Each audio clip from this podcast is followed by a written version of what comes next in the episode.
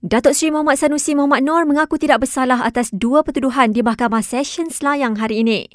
Menteri Besar Kedah itu dituduh mengeluarkan kata-kata menghasut berhubung isu penubuhan kerajaan perpaduan dan isu pelantikan Menteri Besar Selangor dalam satu ceramah politik baru-baru ini. Datuk Seri Muhammad Sanusi didakwa menyebut perkataan yang mempunyai kecenderungan untuk membangkitkan perasaan tidak setia terhadap mana-mana raja.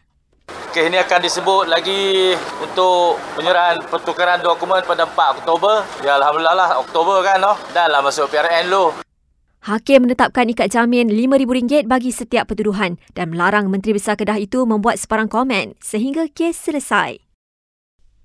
Dalam perkembangan berkaitan, satu perbincangan akan diadakan Jumaat ini bagi menilai undang-undang sedia ada dan memperhalusi keperluan mewujudkan akta baru berkaitan isu 3R, agama, raja dan kaum. Jelas Menteri Undang-Undang dan Reformasi Institusi, ia bagi tangani pihak tertentu yang sengaja mencetuskan provokasi melampau mengenai isu berkenaan. Perbincangan itu katanya melibatkan pelbagai pihak, antaranya Majlis Peguam, Badan Profesional dan Agensi Penguatkuasaan.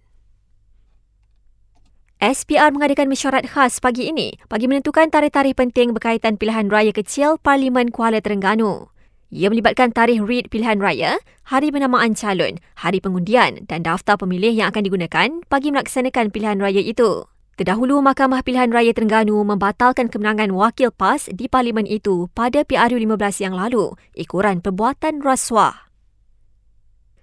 Seorang remaja berusia 19 tahun ditahan kerana terlibat beberapa kes simbah cat merah di sekitar Johor Bahru. Simakan polis mendapati suspek tiada rekod jenayah lampau dan negatif dadah.